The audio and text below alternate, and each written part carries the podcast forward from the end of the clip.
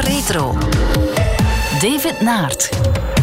Goedenavond, Sportza Retro. Dat is het moment op zondag waarin we ons onderdompelen in het grote sportarchief. En dat doen we met twee gasten. En mijn eerste gast vandaag is Gella van de Kaveien. Dag Gella. Goedenavond, David. Ja, ex-top-judoka, zevenmaal Europees kampioen, tweemaal wereldkampioen, zilver en brons op de Olympische Spelen. Mijn uh, oren gaan weer tuiten als ik dat gewoon nog maar eens opzocht. Het is een fenomenaal palmares, hè? straffe cijfers. Ja, uh, dat klopt, maar ik ben iemand die vooruit blikt. Pas op, met heel veel trots blik ik wel eens achteruit. En vooral als ik dan iets, als ik wil groeien of iets wil bijleren, blik ik nog wel eens achteruit. En ik ben fier op mijn resultaten, maar ik ben toch wel een persoon die eerder vooruit blikt en vooruit plant. Heb je nog iets met judo op dit moment? Um, behalve dat judo nog steeds zogezegd mijn kindje is, nee. Ik, ik vind het een ongelooflijke sport. Ik ben grote fan van Matthias. Uh, Matthias Kasse. Matthias Kasse, ja. Uh, wat die man doet op zijn toch nog jeugdige leeftijd, vind ik fenomenaal. Zijn sterkste jaren moeten nog komen. Hij heeft het, het, ehm, het juiste hoofd op uh, een gebeiteld lichaam. Ja. Hij heeft een kathedraal van een lijf. Ik ben er al uh, bevoorrechte getuige van geweest. um, maar ik vind het een zeer mooie sport, omdat het een algemene sport is die zorgt voor oog-handcoördinatie, voor evenwicht, lenigheid, explosiviteit. Ook een zelfverdedigingssport waar respect voor de tegenstander hoog in het vaandel wordt gedragen. Dus vind ik het um, samen met turnen um, een zeer mooie sport om als kind te beoefenen. Mm -hmm. Voor een volledige ontwikkeling, een ontplooiing, bewustwording van het lichaam. Ja, maar dus nu heb je eigenlijk met judo niks meer te maken. Nee, nee. Mijn lijf is uh, versleten. Ik, uh, mijn gewrichten kraken. Het functioneert nog, maar ik heb wel een prijs betaald voor de topsport. Mm -hmm. Dus ik ben zeer voorzichtig in mijn doen en laten. Um, ik beweeg. Ik sport niet meer, ik train niet meer, maar ik beweeg. Op een gezonde, evenwichtige manier. Uh, alle fanatieke trainingen zijn achterwege gebleven. Um, alle gedrevenheid, dus ik wil gewoon nog fit en gezond zijn. Mm -hmm. Dat is ook al goed, hè? Dat is al meer dan voldoende. Ja, en wat doe je nu eigenlijk? Waarmee hou je je bezig? Ik ben een zelfstandige in de PR en sportconsulting. Dat is een mooie naam die een grote lading dekt. Ik um, doe wat PR en promotie voor bedrijven, producten. Ik ben ja, gezicht of ambassadrice. Dat kan even goed achter de schermen zijn, wat ik heel leuk vind. Achter de schermen werken tegenwoordig. Um, ik organiseer veel events, uh, teambuildings, incentives, motivatiesessies. En de derde pijler is ik, ik geef ook lezingen, keynote, uh, keynotes. Mm -hmm. uh, ik geef ook een reisvoorstelling in woord en beeld. Uh, publiek toespreken, mijn ervaringen delen. Dat ja. vind ik plezant. moeilijke tijden dan op dit moment met de coronacrisis of valt dat wel mee? Ja, toch wel. Hè. Um, er wordt heel veel gesnoeid in de evenementensector. Mm -hmm. um, daar vallen een stuk van mijn activiteiten onder. gelukkig houden de meeste klanten het vertrouwen in mij. Daarvoor ben ik dankbaar. Maar uh, ik voel dat ook wel. Maar we blijven niet bij de pakken zitten, want we doen op een andere manier aan netwerking. We doen op een andere manier aan promotie en PR. Um, dat is uh, de ideale manier om jezelf een beetje uit te vinden of te heruitvinden. Om even stil te staan bij jouw activiteiten. Kan mm -hmm. het op een andere manier. Gewoon raken aan het nieuwe normaal. Ja, maar het mag toch uh, snel voorbij zijn, denk ik. Ja, ja alleen al voor het sociale leven en wat ja. uh, de sleur te doorbreken, dat mag ja. Oké. Okay. Nu gaan we voor we het verleden induiken. Eerst een snelle vragenronde op jou afvuren.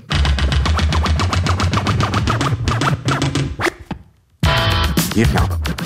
Gelle, wat is je eerste sportherinnering?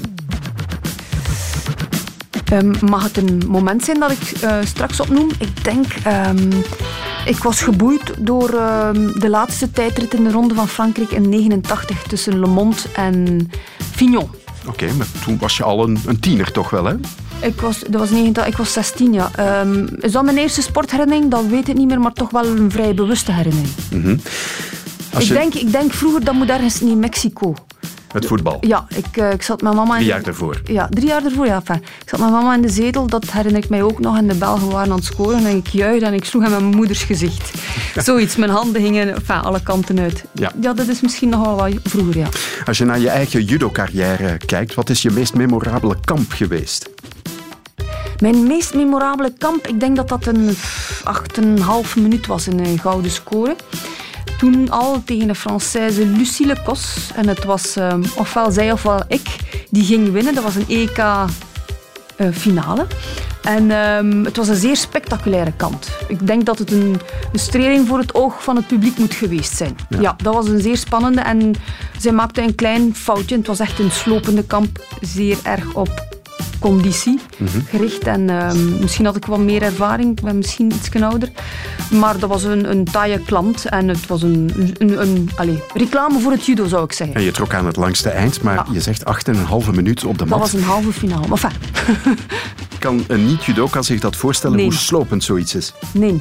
Ehm, vroeger was het vier minuten en dan werd het beslist op vlaggetjes. En na vier minuten konden je armen en je lijf zodanig verzuurd zijn dat je ja, geen mes of vork meer kon vastnemen. of een bekertje of een flesje, bij wijze van spreken. Um, in de koers zeggen ze soms ze gaan in het rood, wij gingen telkens in het paars, in het purper. Okay. Om maar een eh, beeldspraak te geven. Ja. Je mooiste moment in de sport, wat was dat? Mijn tweede wereldtitel. 2003? 2001 in München. Ja, bijna. Ik was er nogthans bij. Ja, ja. Um, ik was, um, ben begonnen in 1993. Dat is het andere fragment die ook aan bod komt straks. Um, Nog niet alles verklappen. Excuseer, excuseer. Ik kan niet zwijgen. Hè. ik heb een open hart. maar goed, je tweede wereldtitel. Mijn tweede wereldtitel was een beklijvend moment, omdat ik in 93 mijn eerste wereldtitel haalde. En dan om de twee jaar, uh, wat was het, brons, zilver, brons. En dan na acht jaar eindelijk nog eens die tweede gouden plak, het hoogste schavotje op een WK. En dat was tegen ehm, de Spaanse Alvarez een beetje mijn zwarte beest. Ik had er al regelmatig tegen verloren. Het was een, een moeilijke klant voor mij. En het was in München, op zich niet zo ver. En er waren best wel wat supporters en bussen meegereisd. Het was een klein beetje een thuiskamp. En ik had twee weken voor dat WK een groot keuken, eerder slagersmes, op mijn teen laten vallen. En dus die, de pees van mijn dikke teen was af had ik het met opzet gedaan. Het was niet gelukt en het was nu per toeval, per ongeluk. En dus die pees was af. Ik moest mijn teen, um, die teen moest geopereerd worden, die pees gehecht. Dat was twee weken voor het WK. Dus ik, ze hebben dan de dag voor afreis de draadjes eruit gehaald of zoiets.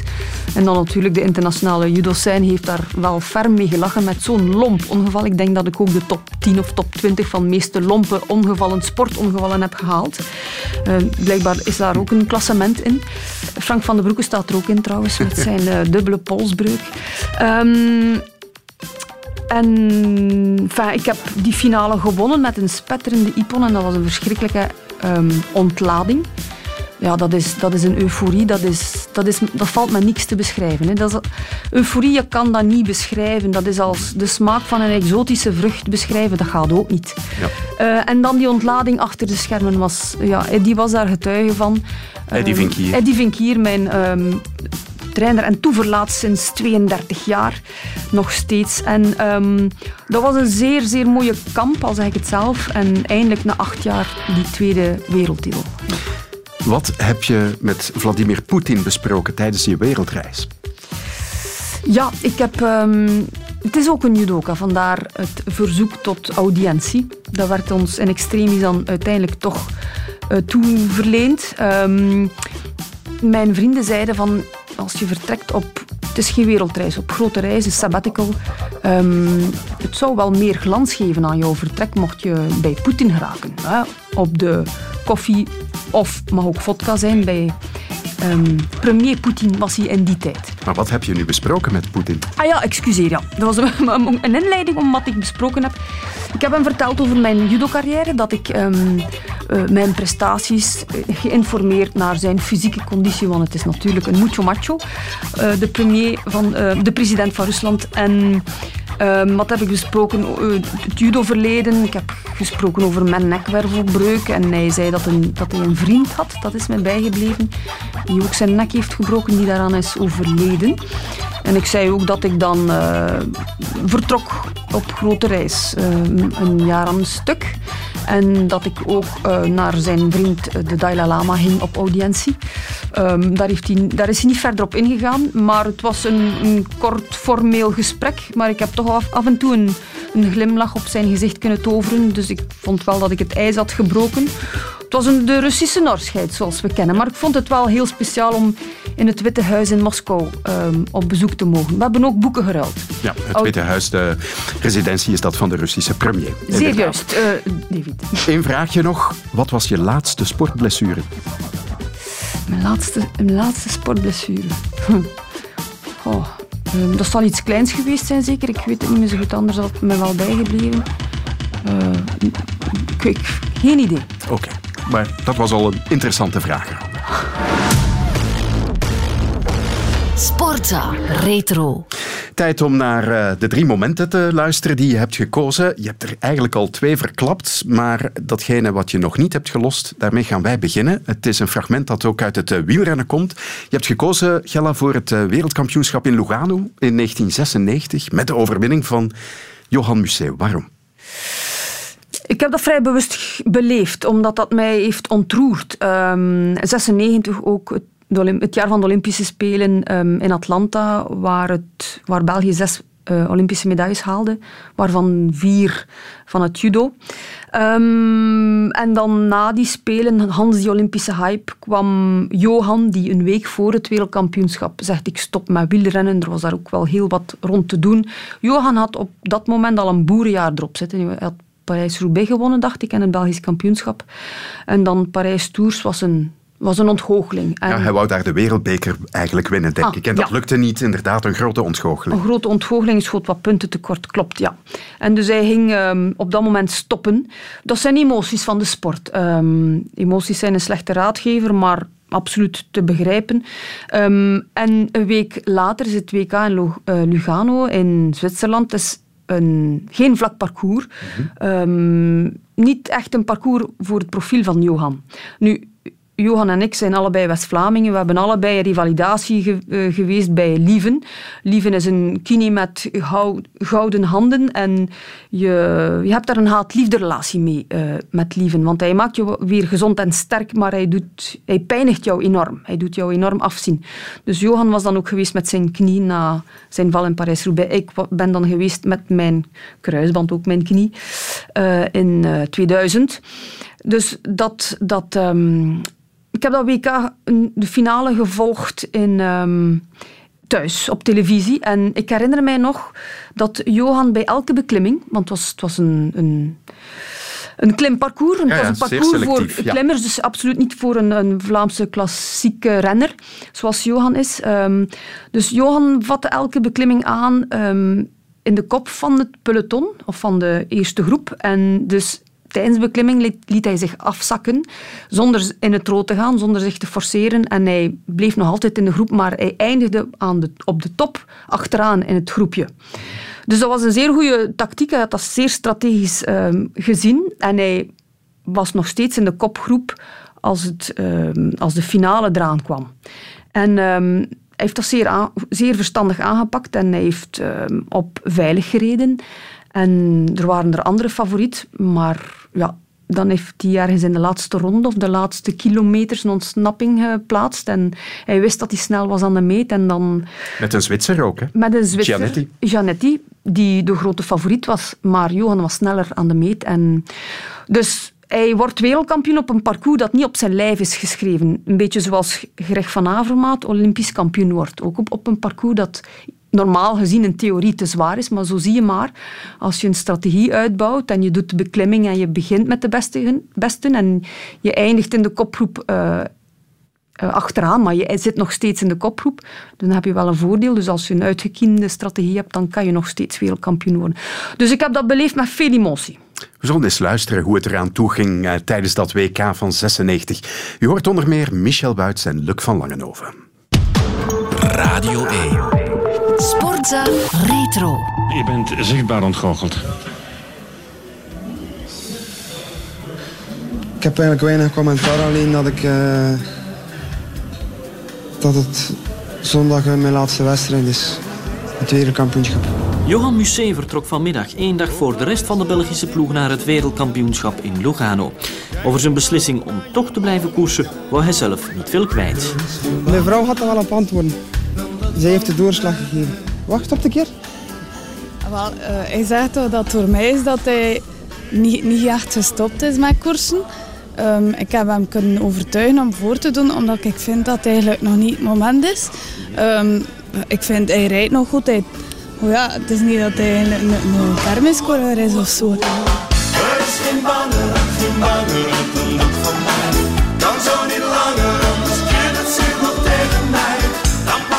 Alle aanwezige Belgen starten met of zonder kopzorgen. Of ze nu koersmoe zijn of niet. Dat is dus goed nieuws. Minder prettige vaststelling, het is weer geen Belgisch parcours. Twee zware hellingen, de Comano en de Crespera. 4,5 kilometer klimmen per ronde. Ruim 65 kilometer over de totale afstand. Na het forfait van Van den Broeke is het ook voor bondscoach Eddy Merckx moeilijk hier een absolute kopman aan te duiden. Ja, ik denk dat Johan Museeuw zeker de man is die de meeste ervaring heeft en ook eh, die zeer gemotiveerd is. De koproep was aan het verzwakken en ik voelde de kloof van de achtervolgers dichter komen. Dus twee ronden van het einde was juist het paste moment. En ik heb toen een aanval geplaatst bergop. Museum gaan aanvallen? Museum gaan aanvallen. Ja, Museum gaan aanvallen. Ja. Museum is weg. Oh, die moet hem geweldig hebben. Johan gaat in de aanval. Belgische vlaggen daar vooraan voor Johan Museeuw. Nog altijd in het wiel. Op de tanden bijtend in het spoor van Gianetti. Maar eh, die maakt geen aanstalten tot demareren. Ready or not, here I come. You can't hide. Gonna find you Gianetti, de aanval, de eerste. Zullen er nog komen, want er komt nog een stijl stukje. Helemaal tegen de top. Gianetti, maar Museeuw volgt schijnbaar moeiteloos. Zijn eerste steekje was dat. Een eh, schijnaanval, verdapperen van Gianetti. Nog een keer op de trappers. Nu op het steile stuk zal hij serieus gaan doorgaan, doortrekken in een poging. Misschien eh, de laatste om Museeuw eraf te rijden. Mauro knapte toch wel het meeste werk op bergop. Ik kon mij absoluut niet lossen. Dat voelde ik wel, maar hij had wel de pedaalslag om bergop een heel strak tempo te geven. Daar hangt de boog, de opblaasbare en ook opgeblazen boog van de laatste kilometer. De Zwitsers worden gek hier. Zien ze in hun eigen Lugano een land- en stadsgenoot wereldkampioen worden of wordt het een man uit België, uit Gistel? Nog altijd uh, traagrijdend, innerverend is dat. Museeuw aan kop en Gianetti in dat wiel. Poker spelen ze. Ik had wel de versnelling nog in de benen. Maar ik voelde mij zo zeker in de sprint dat ik geen behoefte meer had om aan te vallen. Ik wist dat ook onze, ons verschil ruim genoeg was om toch wel een klein beetje te pokeren en te speculeren tot aan de aankomst. Het bot was zeker hoog genoeg, maar ik vond het niet waard om in te gaan op dat bot. En ik denk van twee kilometer voor het einde kreeg ik hem niet meer op, op kop. En hij zei me ook, jij bent toch de snelste, doe maar. De sprint, ik had hem constant in het vizier. Mauro heeft nog een beweging gedaan om aan te gaan. En juist na dat moment ben ik zelf aangegaan. Kijken naar die sprint. Hij wordt aangezet door Gianetti. Museeuw laat zich verrassen met een te grote versnelling. Museeuw laat zich verrassen op 250 meter van de streep. Wat doet hij nu? Kan hij nog terugkomen met die grote molen? Kan hij hem op gang krijgen? Jawel, hij doet het. Hij gaat wereldkampioen worden. Museeuw aan kop. Museeuw rijdt Gianetti is wereldkampioen. Johan Museeuw, ongelooflijk. Museeuw is wereldkampioen.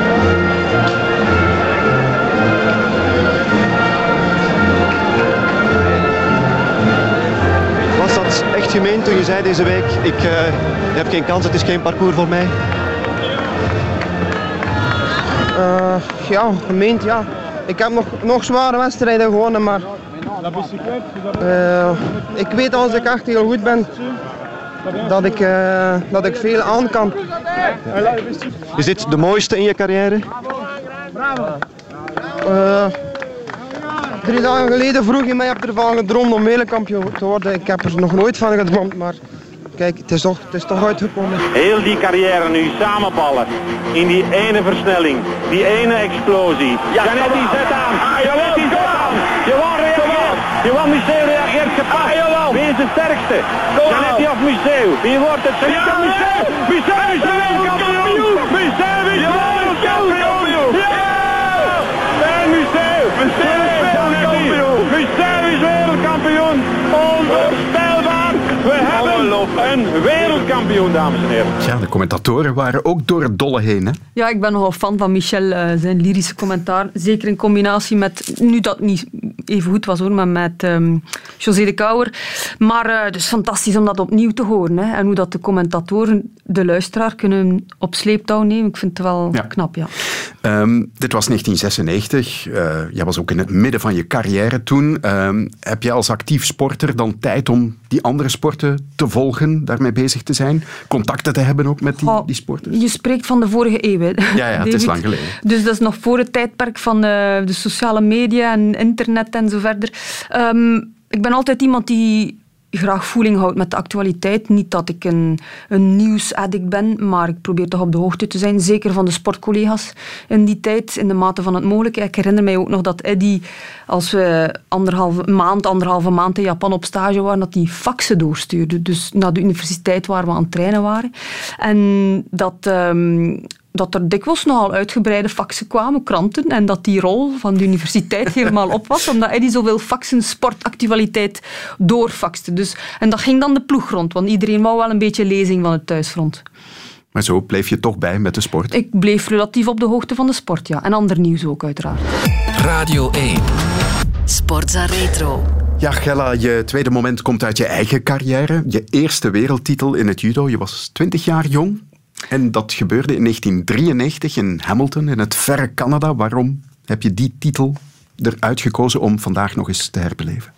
Omdat eh, 1993 was het jaar van mijn doorbraak. Omdat ik in dat jaar vice-Europees kampioen geworden was tegen de Israëlische Yael. En dat ik wel naar het WK ging als underdog. Ik was niet echt uitgesproken favoriet. We hadden dan ook met Jean-Marie de, net de Mont Blanc beklommen. Met zijn symbolische boodschap dat er maar één plaats is die telt. Dat is op de top, de eerste plaats. Terwijl hij dan 300 meter onder de top strandt. Chocotov eh, anekdote gaat nog altijd mee. Jean-Marie gewikkeld in een zilverpapier. Vandaar de Chocotov. Ehm, dat werd onlangs nog uitgezonden op Belgasport. Ja. Herhaling voor de zoveelste keer. Maar waarom dat moment? Omdat dat toch wel Ehm, het- dan dat mijn leven helemaal veranderd is. Omdat mijn leven toen op zijn kop stond. Ik wist, ik word daar wereldkampioen. Zeer mooie herinneringen aan beleefd. Ook de Niagara Falls gezien. Een uitstapje gedaan. Ehm, ja, moest dan naar de dopingcontrole. Ik heb dan nog pintjes gedronken en in slaap gevallen in het café. En Denise Baten heeft dan nog zich over mij ontfermd. Ik was twintig jaar, ik ben een laadbloeier. Ik kwam pas piepen toen. Van, net van onder moeders rok in feite. Nu, je wordt, je wordt in het judo en de topsport gesmeten. Hè. Ehm, en je, wordt, je krijgt een spoedcursus van het leven, de universiteit van het leven. Ehm, waarom dat moment? Een, een zeer waardevol moment. Ja, het begin van alles. Toen we daarover aan het mailen waren, verwees je meteen ook naar het nachtelijke radiocommentaar van Juist. Carlos de Vene. Carlos Juist. heeft ook een heel groot stuk van jouw carrière meebeleefd. Dat was jouw voorganger, hè? Zo is het. Ja. Ik heb het van hem overgenomen. Voilà, voilà. Eh, was het een goede mentor? Ja, zeker. Eh, goed zo. Een eh, erg goed sportjournalist. Eh, absoluut. En maar het eh, frappante is dat ik, dat is 93, dat is bijna 30 jaar geleden, 27 jaar geleden. Mensen spreken mij daar nu nog over aan dat ze toen die nacht, omwille van het eh, tijdsverschil, naar huis reden. En dat ze Carlos hoorden op de radio zijn verslag uitbrengen en dat ze daar kippenvel bij kregen. Dat is, dat is 27 jaar geleden. Mensen spreken mij daar nu nog over aan dat ze dus die live verslaggeving gehoord hebben. En ik vind dat wel tof. Net zoals het EK judo, van ik was daar aanwezig in die zaal in Oostende. Dat was historisch EK met al die medailles. Ja, dat is, dat is leuk dat mensen jou daar na al die jaren nog steeds over aanspreken. Dat ze daar zo'n goede herinneringen en, en zo'n leuke emoties aan beleefd hebben. Sport is emotie. hè. En ja, dus, ik heb het nooit gehoord van Carlos. Vandaar dat ik het wel eens wil horen ook. Wel, dan gaan we meteen ver teruggaan in de tijd naar dat nachtelijk commentaar van Carlos de Vene via de telefoon vanuit Canada.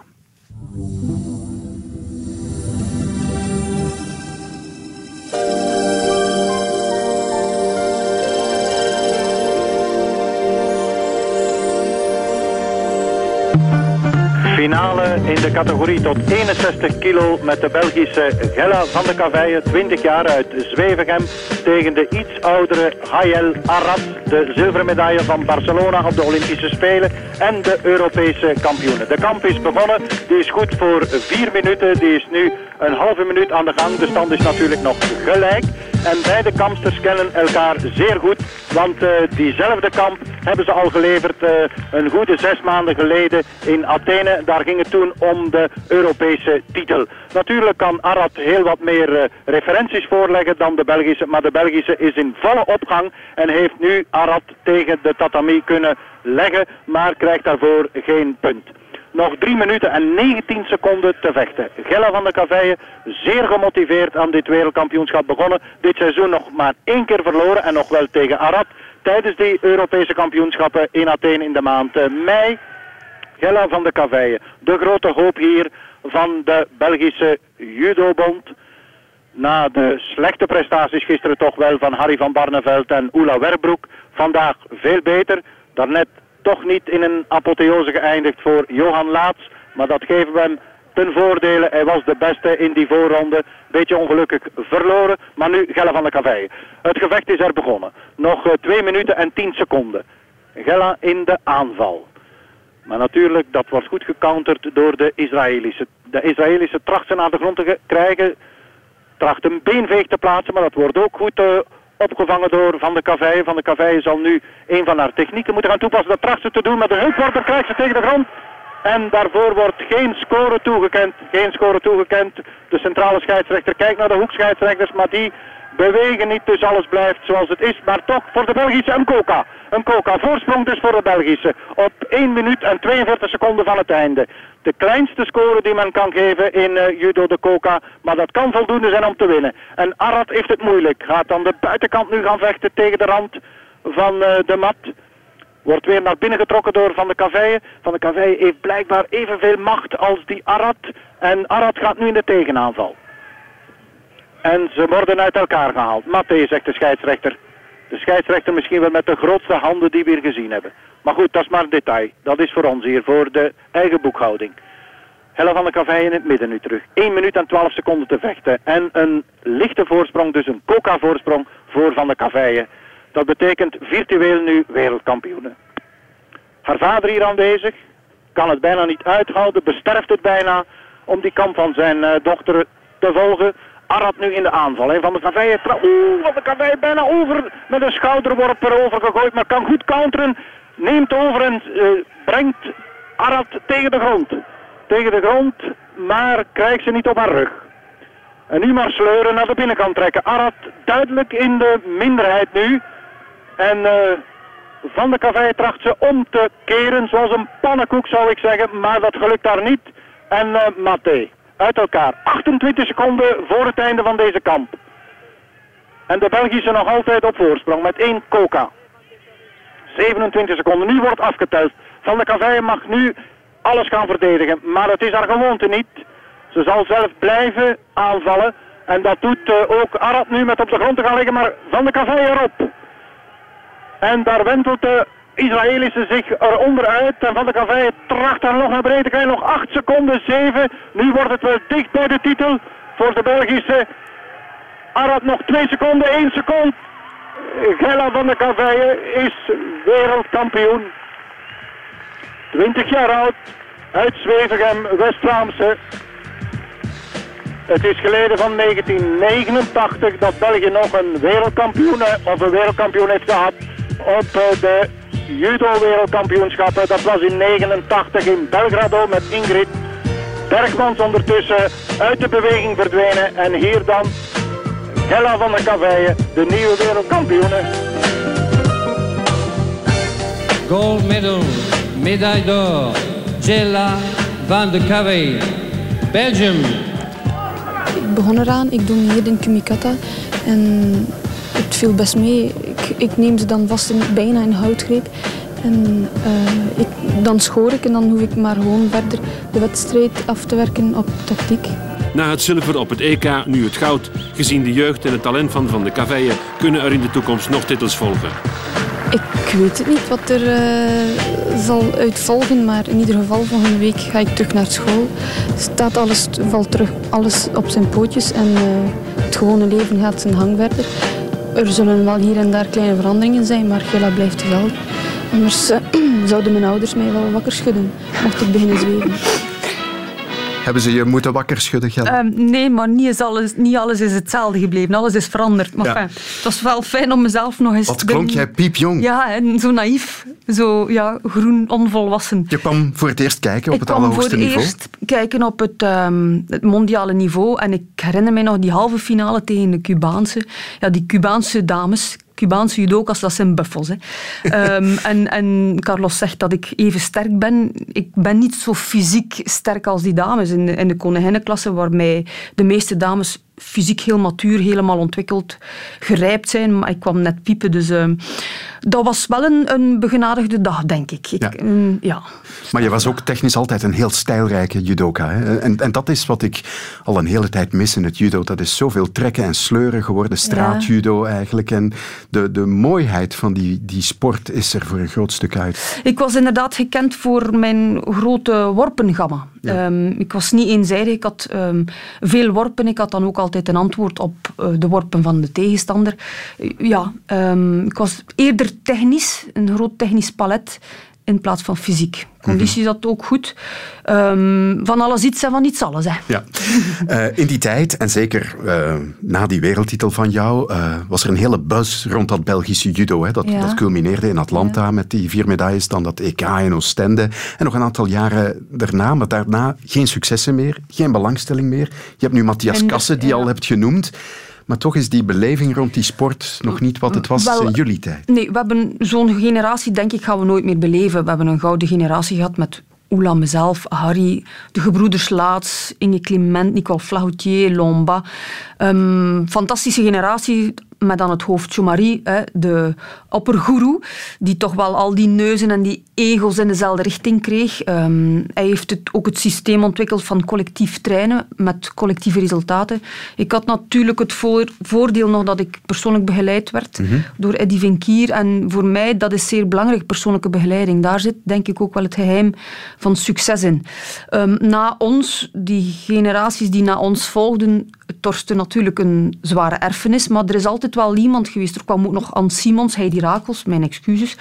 Ehm, en dan was er Ilse Heilen, dan was er Charlene van Snik, dan vergeet ik nog iemand, Dirk van Tichelt, die Mhm. toch wel Ja. ergens, er waren wel wat enkelingen kampioen, maar we hebben nooit zo'n Hanse ploeg gehad. We zijn ook met de dames nog Europees kampioen geworden, Mhm. per ploeg. In Minsk.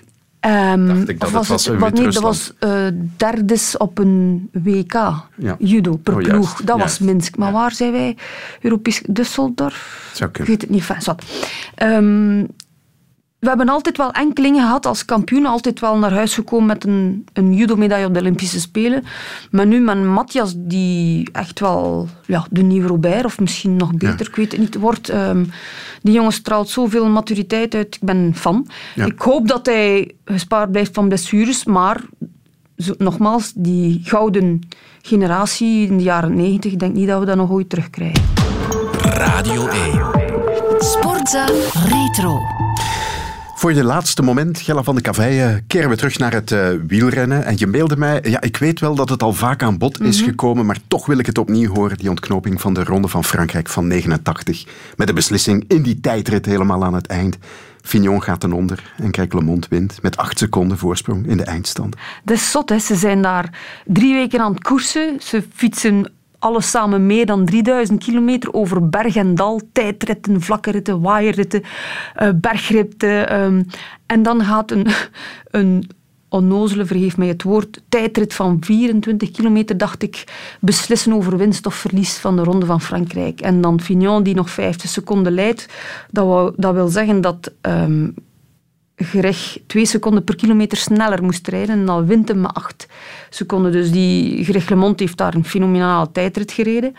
En met dan, dat beruchte stuur. Hè? met Weet je dat nog? ja, dat triathlonstuur, ja, Dat was, toen was dat nog toegelaten, nu niet meer. Ja. Al die en de reglementen- Kouwer zei veel later, ja, eigenlijk mocht het niet. Ja, ja, maar al die reglementen, alle sportreglementen veranderen ook. In het judo is er ook al zoveel veranderd. Coca bestaat ook niet meer. Hè.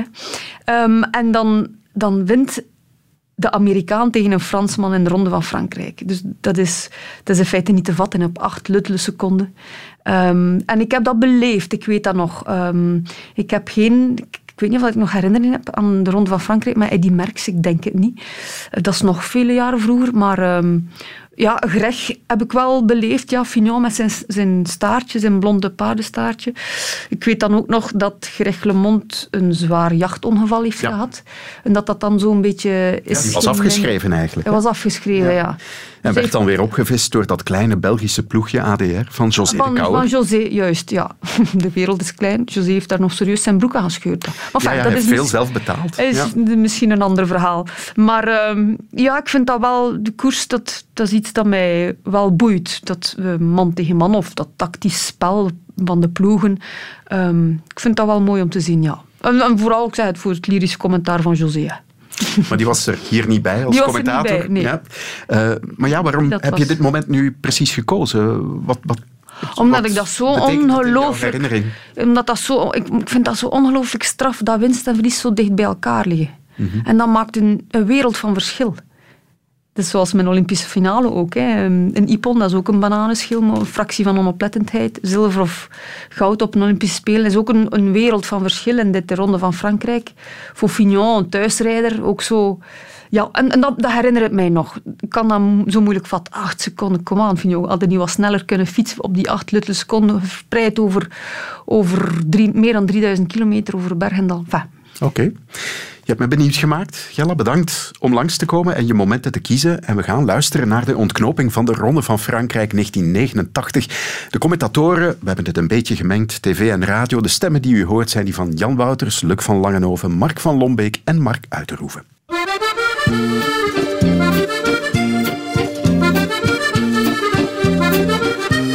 En we zijn nu weg met Greg LeMond. U ziet het met het triathlonstuur. En kijk nu eens goed naar dat stuur, want er wordt daar eh, veel over verteld. Er wordt gezegd het is rustiger. De triatleten gebruiken het om hun armen na het zwemmen wat te laten rusten. Er zijn meerdere voordelen aan. Het is niet alleen de meer relaxe, relaxte houding. Het is ook aerodynamischer, maar er is meer. U moet zelf de proef eens nemen. Spant u uw armen eens zonder stuur, maar op een denkbeeldig stuur zoals u het hier Greg LeMond ziet doen. Dus u legt uw ellebogen voor u uit, u houdt uw handen zo vast en u drukt u op uw ellebogen, zet u daar macht op terwijl u trekt op uw polsen.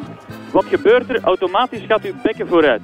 Dat is een aangename vaststelling, vooral voor een wielrenner, want vanuit het bekken komt natuurlijk ontzettend veel macht. Dus eigenlijk is het ook een manier om meer macht te kunnen zetten. Je trekt, als het niet lukt, dan moet je het nog maar eens proberen. Duwen op de ellebogen, trekken op de polsen en automatisch zet je, span je je lichaam op, gebruik je je lichaam als hefboom en duw je op je bekken. En dat is belangrijk voor die grote versnellingen, om die rond te krijgen, vooral op het eind van de rit. En nu start Laurent Fignon. En het grote duel kan beginnen.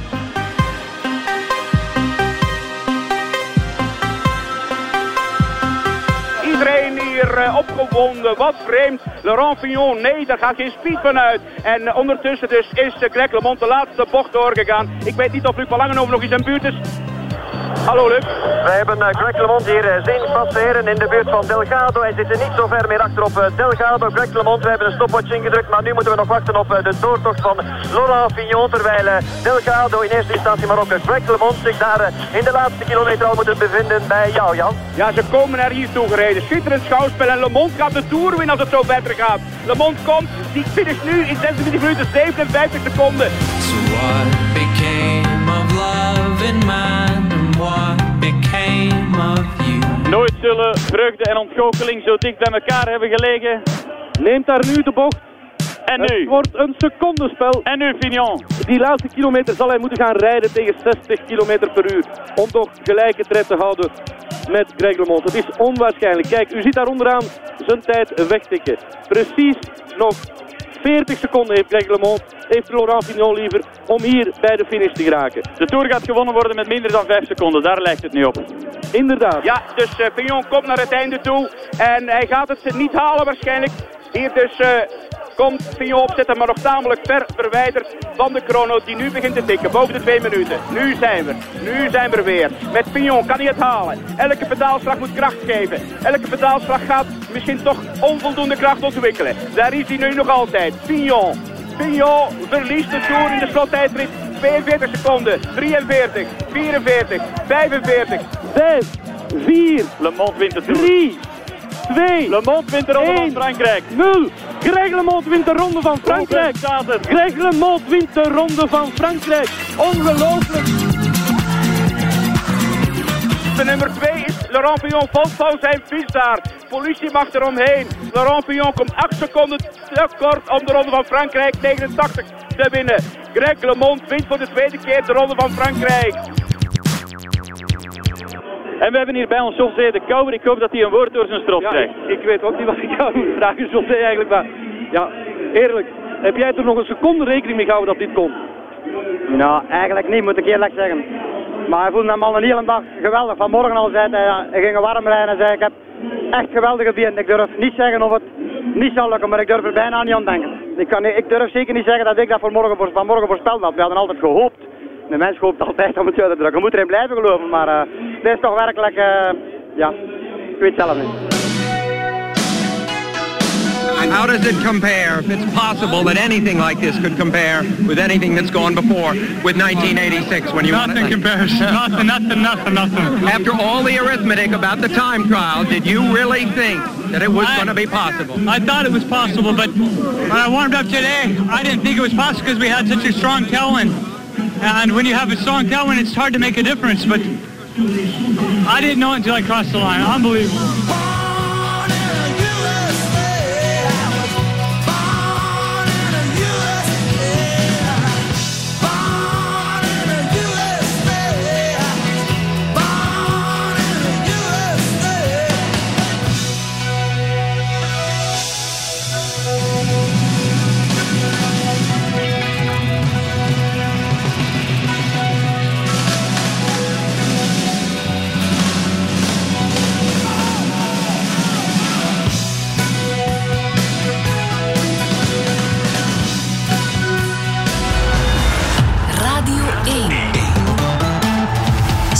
Retro. David Naert. Het tweede uur van Sportza Retro op zondagavond. En een nieuw uur, dat betekent ook een nieuwe gast. Goedenavond, Ronald Gaastra. Goedenavond. Zwemcoach, onder meer van eh, Fred de Burggraven, lang geleden. Pieter Timbers, iets minder lang geleden. En nog een heleboel anderen natuurlijk. Eh, Hoe gaat het met jou in deze coronatijden?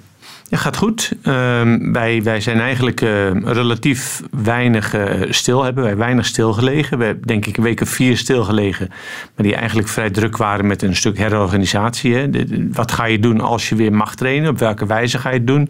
Hoe ga je dat indelen? Eh, groepsindeling heel belangrijk, omdat we met een beperkt aantal zwemmers tegelijk in het zwembad mogen. Ehm, dus we, ja, wij zijn eigenlijk een week of vier eruit geweest en dan zijn we weer begonnen. En nu proberen we toch langzaam weer wat doelen te zetten. De zwemmers klaar te krijgen. En, en ja, zoals een eh, bekend landgenoot van mij ooit zei: iedere nadeel heeft zijn voordeel. Eh, dat proberen wij er ook van te maken. Hè. Het, is, het is doodzonde natuurlijk voor, voor jongens als Pieter. Het uitstellen van de Spelen is voor hem ja, een jaar te ver. Maar aan de andere kant heb ik een, eh, en, en zo moet je positief blijven kijken, heb ik een groep jongens die eigenlijk dat jaar best kunnen gebruiken om weer eh, een stapje hoger op de ladder te komen. Dus dat is dan weer het voordeel wat daaraan vasthangt. En is dat dan ook al met het oog op Tokio? Ik denk bijvoorbeeld aan de estafetteploeg. Want een estafetteploeg zonder Pieter Timmers, dat scheelt een heleboel natuurlijk. Dat scheelt inderdaad een slok op een borrel. En zeker een Pieter Timmers in topvorm. Ehm, ja, dan, dan heb je natuurlijk een van de betere afsluiters eh, in de wereld. Ehm, als we kijken naar zijn tijden rond 2016, waar hij altijd 47 laag eh, kon zwemmen in, eh, in de estafette. Ja, dan haal je natuurlijk heel veel zwemmers in. Dat zijn we kwijt. Ehm, het voordeel is dat we het met z'n vieren moeten compenseren. Dus dat betekent eigenlijk dat als je vier nieuwe jongens inzet, ja, als iedereen eh, drie tienden sneller is, dan kom je misschien toch weer op die eindtijd uit die je samen met, met Pieter zou behalen. En we hebben dan het kleine voordeel dat, dat onze kwalificatietijd eigenlijk zoals die nu staat voor de Spelen, is van eh, Korea zomer 2019. En daar was Pieter helaas niet op zijn beste, zwom hij 48,8. En dat is denk ik wel, eh, wel makkelijker op te vangen. En da- daar moeten we dus weer gebruik van maken. Dus dat zie jij dan wel positief tegemoet? Dat ja, je moet. Je, moet hè, je, mag niet, eh, je mag niet achteruit kijken. Je moet altijd vooruit kijken. En, en natuurlijk had ik Pieter er heel graag bij gehouden. Nog een jaar en nog wel langer. Want ik denk echt dat hij nog niet eh, over de heuvel was. Over de top. Ehm, maar, maar goed, ja. Omstandigheden beslissen anders erover. En eh, dan, dan kijk je weer vooruit. Ja, Eh, het wordt wel een lange tijd zonder doelen hè, voor de zwemmers. Want eh, het ene na het andere kampioenschap is opgeschoven. Ik dacht net nu nog het WK Korte Baan ook een jaar uitgesteld. Hoe moeilijk is dat voor een coach en zijn groep om, om ja, te heel- trainen zonder een, een, een doel op relatief korte termijn. Dat is heel moeilijk. En, eh, wij hopen, eh, maar daar beginnen we nu ook al aan te twijfelen natuurlijk. Wij hopen nog op wereldbekerwedstrijden eh, in oktober. Die zijn in Berlijn en in Budapest. Hopelijk kunnen we binnen Europa kunnen we daar wel reizen. En- Maar mag er al in groepen wedstrijden gezwommen worden? We gaan het niet weten, dus afwachten.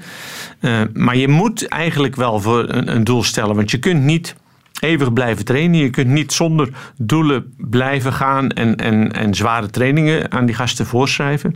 Als er niet een doel is waar ze naartoe werken. Dus we proberen wat onderlinge wedstrijden te organiseren.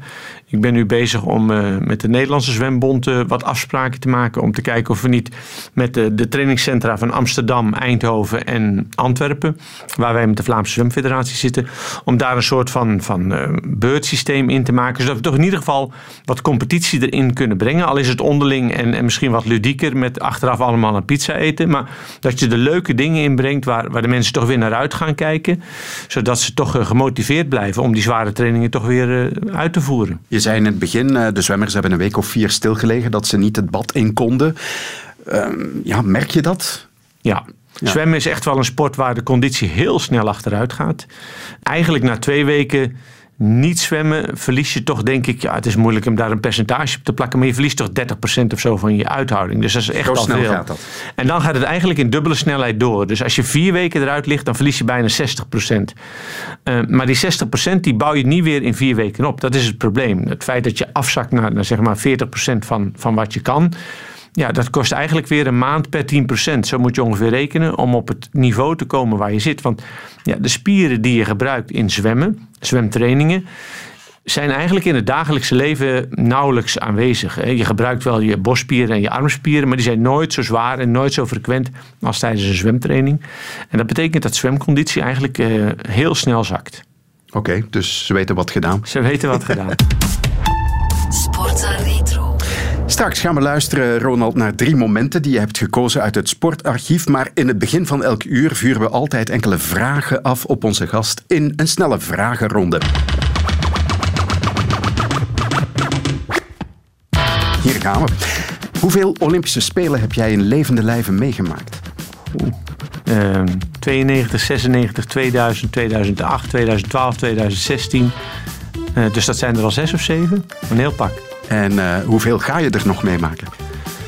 Ja, officieel moet ik er nog twee. Eh, tot de de pensioengerechtigde leeftijd is, eh, is 1 augustus 2024. Dus dat past nog perfect, hè? Ja. En dan stopt het ook? Ja, in principe wel. Ik vind het sowieso de jongere generatie moet het gaan overnemen. Het, is, eh, het, het wordt ook tijd, denk ik, dat de jongere generatie het overneemt. Dat geldt voor zwemmers, maar dat geldt ook voor coaches. Ehm, en, en op het moment dat ik merk dat ik niet meer kan brengen wat ik zou moeten brengen, vind ik ook dat de jeugd het eerder moet overnemen. Dus dat gaan we ook zeker wel eh, op een heel eerlijke manier met de Vlaamse Zwemfederatie bespreken.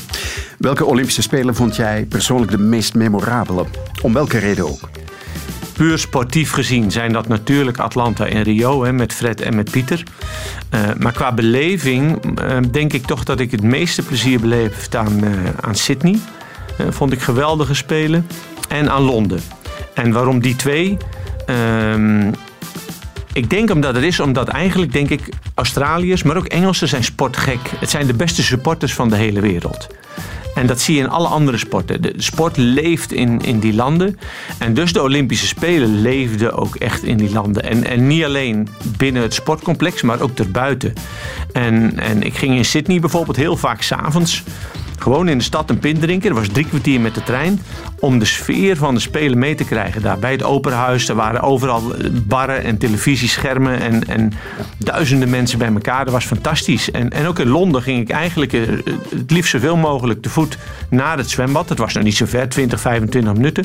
Maar door toeschouwersgedeeltes heen. Waardoor je eigenlijk die sfeer, die vibe oppikt van, van ja, wat de toeschouwers meemaken. En dat is eigenlijk het leukste. Goed, een eh, fragmentje nu gaan we beluisteren van de Olympische Spelen in Rio van intussen bijna vier jaar geleden. Nathan Adrian will bring them home. Olympic record. Michael Phelps and his team. That was his last race. He Yes. said it was an honour to swim with you, and Nathan Adrian very quickly said, "Four more years, 2020. Come on, do it for Team USA." Dat was de laatste Olympische finale van Michael Phelps. Ik dacht goud op de 4x100. Maar eh, weet jij nog wanneer Michael Phelps zijn eerste Olympische finale zwom? dan moet ik wat diep nadenken. Ik denk, dat is denk ik 2004 geweest. Hij was er zelfs al bij in Sydney. En Sydney met, had hij geen finale, denk ik. 200 vlinder. Toch wel? Op zijn vijftiende. Ja, top. Ongelooflijk goed natuurlijk. Hè. The Ja. greatest of all time, hè, de GOAT. Ja. ja, duidelijk. Als je... Echt ook voor jou de allergrootste zwemmer? Ja, ehm, en toch, het klinkt misschien weer heel raar, maar ik ben een rare jongen. Ehm, qua zwemmer heeft hij zoveel gepresteerd en toch was ik niet een echte Phelps-fan. Ehm, ik weet niet hoe het kwam. Too American. Ehm, ja, ik heb toch altijd wat, wat vragen eh, gesteld bij, bij, bij de manier waarop ze het deden. Het, het, het, een heel simpel voorbeeld. Ik heb hele goede atleten getraind. Maar als ik dan hoor dat Phelps weken aan een stuk, zeven dagen per week trainde. Dan dacht ik altijd, hoe doe je dat? Ik heb nog nooit een atleet gehad die dat kon. We hebben met Fred hebben wij echt bizar hard en veel getraind. Maar na zoveel weken hadden wij rustperiode nodig. Want anders was het lichaam gewoon op. En Phelps die bleef me gaan en die bleef me gaan. En die... Goed, ja, het zal een hele uitzonderlijke mens zijn. Maar dat zijn toch altijd dingen. En ja, dat is ook een beetje natuurlijk het, het vervelende van de sport. eh, in, de, in de laatste twintig jaar misschien. Als er iemand iets buitengewoons presteert. Dan denk je toch al snel van. Is dat wel zuiver? Nu, ik, ik denk dat Michael Phelps zeker heel zuiver was. Ehm, en toch heb ik daar nooit echt. Ja, misschien omdat ik altijd de underdog liever zie winnen. Of omdat. Ja, dominantie in een bepaalde sport vind ik nooit echt goed. Ik was ook nooit een, een, een Tiger Woods fan. Ik was veel meer voor de jongens die hem misschien een keer konden verslaan. Ook al was die gast. En is die gast de beste die we ooit gehad hebben. En, en ik kies dan meestal toch voor de underdog. Of voor de man die af en toe eens kan winnen. En. en Hoge pieken en diepe dalen spreekt mij meer aan als, als iemand die constant op een superhoog niveau presteert. We ronden af met golf, want dat is eh, een van jouw passies. Je hebt het al eh, even vermeld. Eh, er zijn vijf golfers met een career Grand Slam. Kun je er daar drie van opnoemen? Ja, dat zal Woods zijn, Nicklaus, Palmer. Nee. Gary Player? Ja, dat is al drie. Op vijf. En voor de andere twee moet je echt een heel eind teruggaan in de tijd. Sam Snead? Nee, Ben Hogan. dat is de jaren 40, ja. 50. Ja. En nog vroeger, in de jaren 20, 30, Gene Sarazen. Ja, na- namen zeggen me iets, maar ik zie zelfs de swing nog wel voor me. Ja? Ja, ik ben, ik ben wel een bewegingsliefhebber, dus, dus ik, ik ben vrij goed in het onthouden van, van plaatjes en van beelden. En, eh, beter als in namen. Oké. Radio 1. Sportza Retro. Tijd om ons eh, over het sportarchief te buigen, Ronald. Want daarvoor ben je per slot van rekening naar hier gekomen. En je eerste keuze komt uit het boksen, de Rumble in the Jungle. Dat is die legendarische bokskamp hè, tussen eh, Mohammed Ali en George Foreman in 1974. In Zaire, zoals Congo toen nog. Ja, heette. ja, ja. Waarom heb je dat gekozen? Goh, eigenlijk is de hele carrière van, van Mohammed Ali is natuurlijk een, eh, een- heel aansprekend gegeven. Hè? De man die eh, Olympisch kampioen werd in 64, denk ik. Ehm, die dan ehm, eh, dienstplicht weigerde. daarvoor een tijd niet mocht boksen. Zich dan bekeerde tot de, tot de islam. Zijn naam veranderde. En, en toch altijd er weer uitkwam. eh, met, met fantastisch boksen. Hè? Dat was, het was niet een echte puncher-puncher, maar voor een zwaargewicht heel lichtvoetig. Ehm, technisch een van de betere, denk ik, die we ooit gezien hebben. Zeker in zwaargewichtklasse. Ehm, altijd goed voor markante uitspraken. Persconferenties die altijd heel leuk waren om te volgen. Ehm, hij daagde zijn tegenstanders echt uit eh, op alle vlakken. En ja, dan krijg je dus een carrière die gewoon heel erg leuk is om te volgen. En ik weet nog, in die tijd was ik, ja, was ik, 14, 15 jaar. Of nog, nog een beetje jonger. Eh, stond ik s'nachts op. Ik mocht van mijn moeder mocht ik s'nachts opstaan om dan naar het boksen te kijken. En dat was ja, om twee uur, dat was standaard twee uur. eh, En Amerikaanse tijd om twee uur s'nachts. Als er een fight was van, van Muhammad Ali, dan stond ik op en dan ging ik kijken. En, en ja, ik was een grote Ali-fan. En dan, ja, als je die opbouw dan naar die, eh, de wedstrijd in Zaire ziet, ja, die is ook fantastisch. De eerste keer uitgesteld omdat Foreman eh, een blessure had. En ik denk eh, een oogsnee of zo. Die Ja, gekloven wenkbrauw, ja, inderdaad. Ehm, dus dat moest dan uitgesteld worden. Een kolkend stadion met, met, met 80.000 man. Het was gigantisch veel volk in ieder geval. Ehm, en Ali die zich eigenlijk de eerste ronden ja, gewillig in de touwen zet en, en, en slaag ontvangt en slaag ontvangt. En iedere keer zegt kom maar tegen een Foreman die eigenlijk bekend stond om zijn stootkracht. Ja.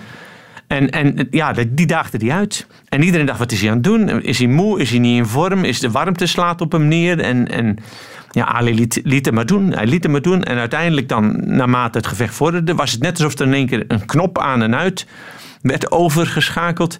En, en was hij weer zijn oude zelf, was hij een en al bewegelijkheid, een en al snelheid. En, en hij had eigenlijk gewoon de, ja, een stuk vermoeidheid bij George Foreman eh, laten groeien. En, en gaf hij eigenlijk daarna George Foreman een pak slaag. Dat was uh, ongelooflijk gevecht, vergeet ik nooit. Ja, en ik denk dat er een miljard mensen naar gekeken hebben. Het wordt ook wel eens het grootste sportieve event genoemd van de 20e eeuw. Het zal er in elk geval niet veraf van zijn. We gaan eens luisteren naar een impressie van die Rumble in the Jungle. Op 30 oktober was het 1974, met onder meer commentaar van Jan van den Berg.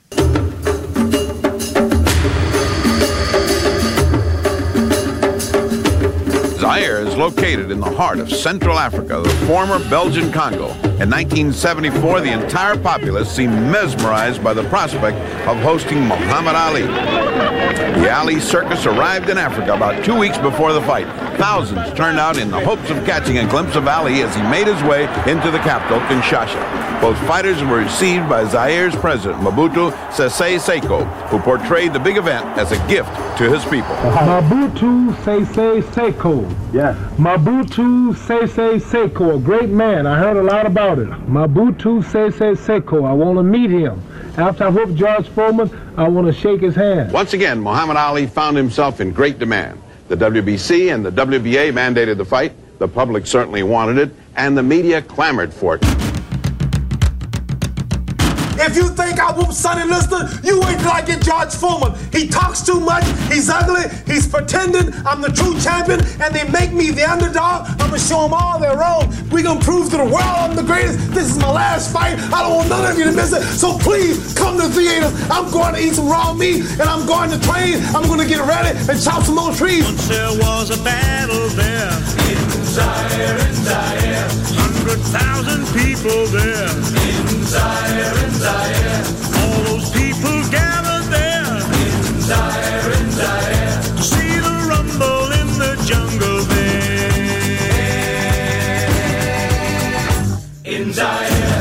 So the stage is set. We're just about ready to begin. Round one, the heavyweight championship of the world at stake.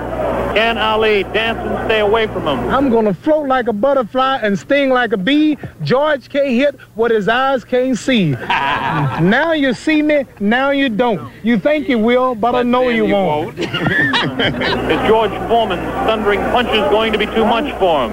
Is the left hook that is so devastating, the tremendous left hook, going to stop Ali? Here we go, Ali quickly across the round.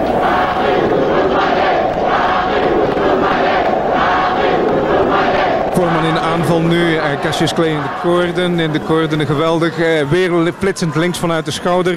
Voorman krijgt harde klappen en slaagt er maar niet in. Die uppercut die zijn andere tegenstanders altijd tot dusverre in twee rounds heeft neergeveld te plaatsen. The victor in the night?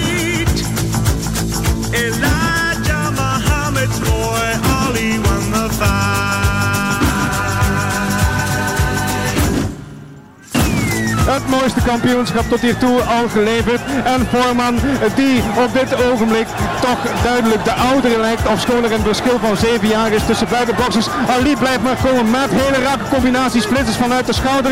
En George Voorman moet nu achteruit wijken. Totaal aangeslagen, totaal uitgeblust. You, George Foreman, all of you chumps are gonna bow when I whoop him. All of you. I know you got him. I know you got him Dick. But the man's in trouble. I'm gonna show you how great I am. All those people chanted there in Zaire, in Zaire. Seven rounds of torture there in Zaire, in Zaire. One more round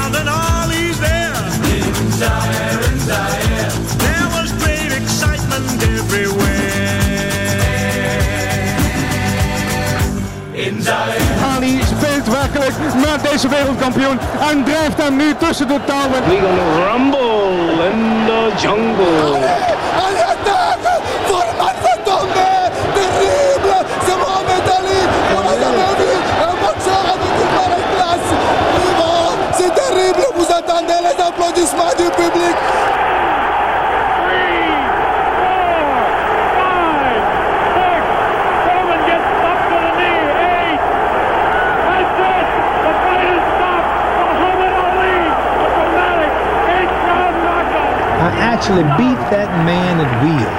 I punched that man silly. I beat that man into submission. I crucified that man. I told you I was the greatest of all times, didn't I?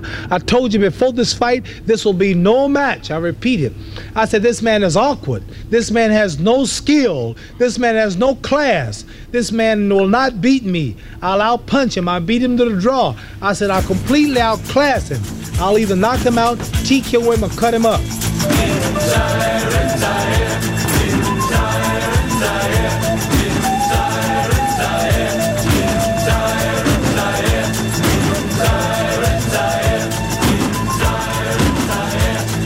Mohammed Ali klonk vol zelfvertrouwen toen in 1974. En nogthans was hij toen de underdog in dat gevecht. Hè? Want iedereen dacht toch dat George Foreman met al zijn kracht en zijn jeugdigheid, want zeven jaar jonger, dat hij te sterk zou zijn voor Mohammed Ali. Maar het was net goed, omgekeerd. Precies, en dit is weer, ook weer hier zie je dat, dat eh, het is maar één component in sport. Hè?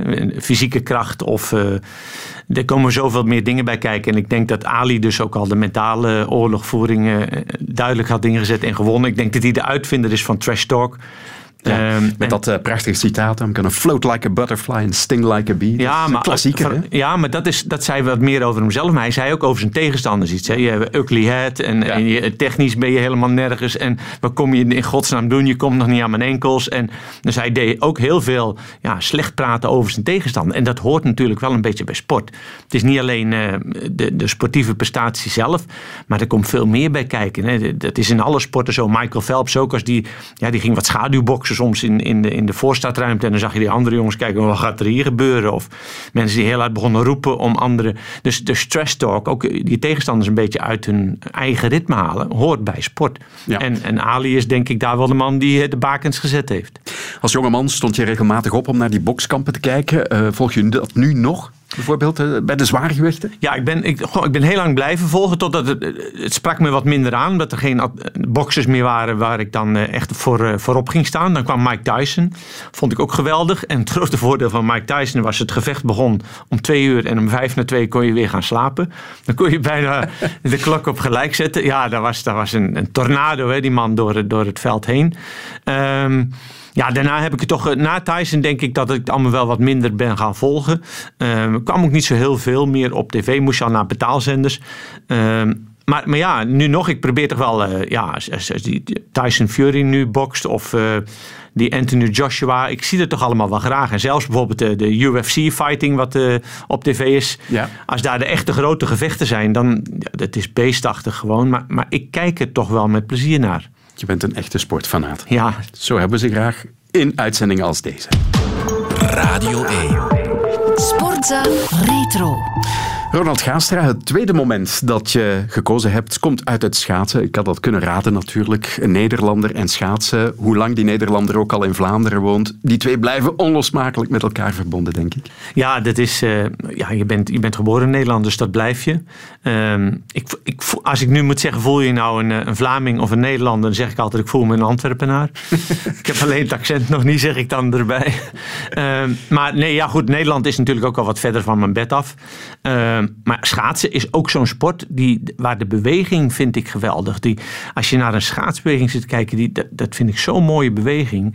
Er zit zoveel souplesse en toch power in en, en versnellingen in. En ik heb het ook wel live gezien. Als je dan mensen een, een rondje ziet rijden op een baan aan, aan ja, 45, 50, 55 per uur. Dat is indrukwekkend. Dat gaat echt gruwelijk snel. Hè? Dat is...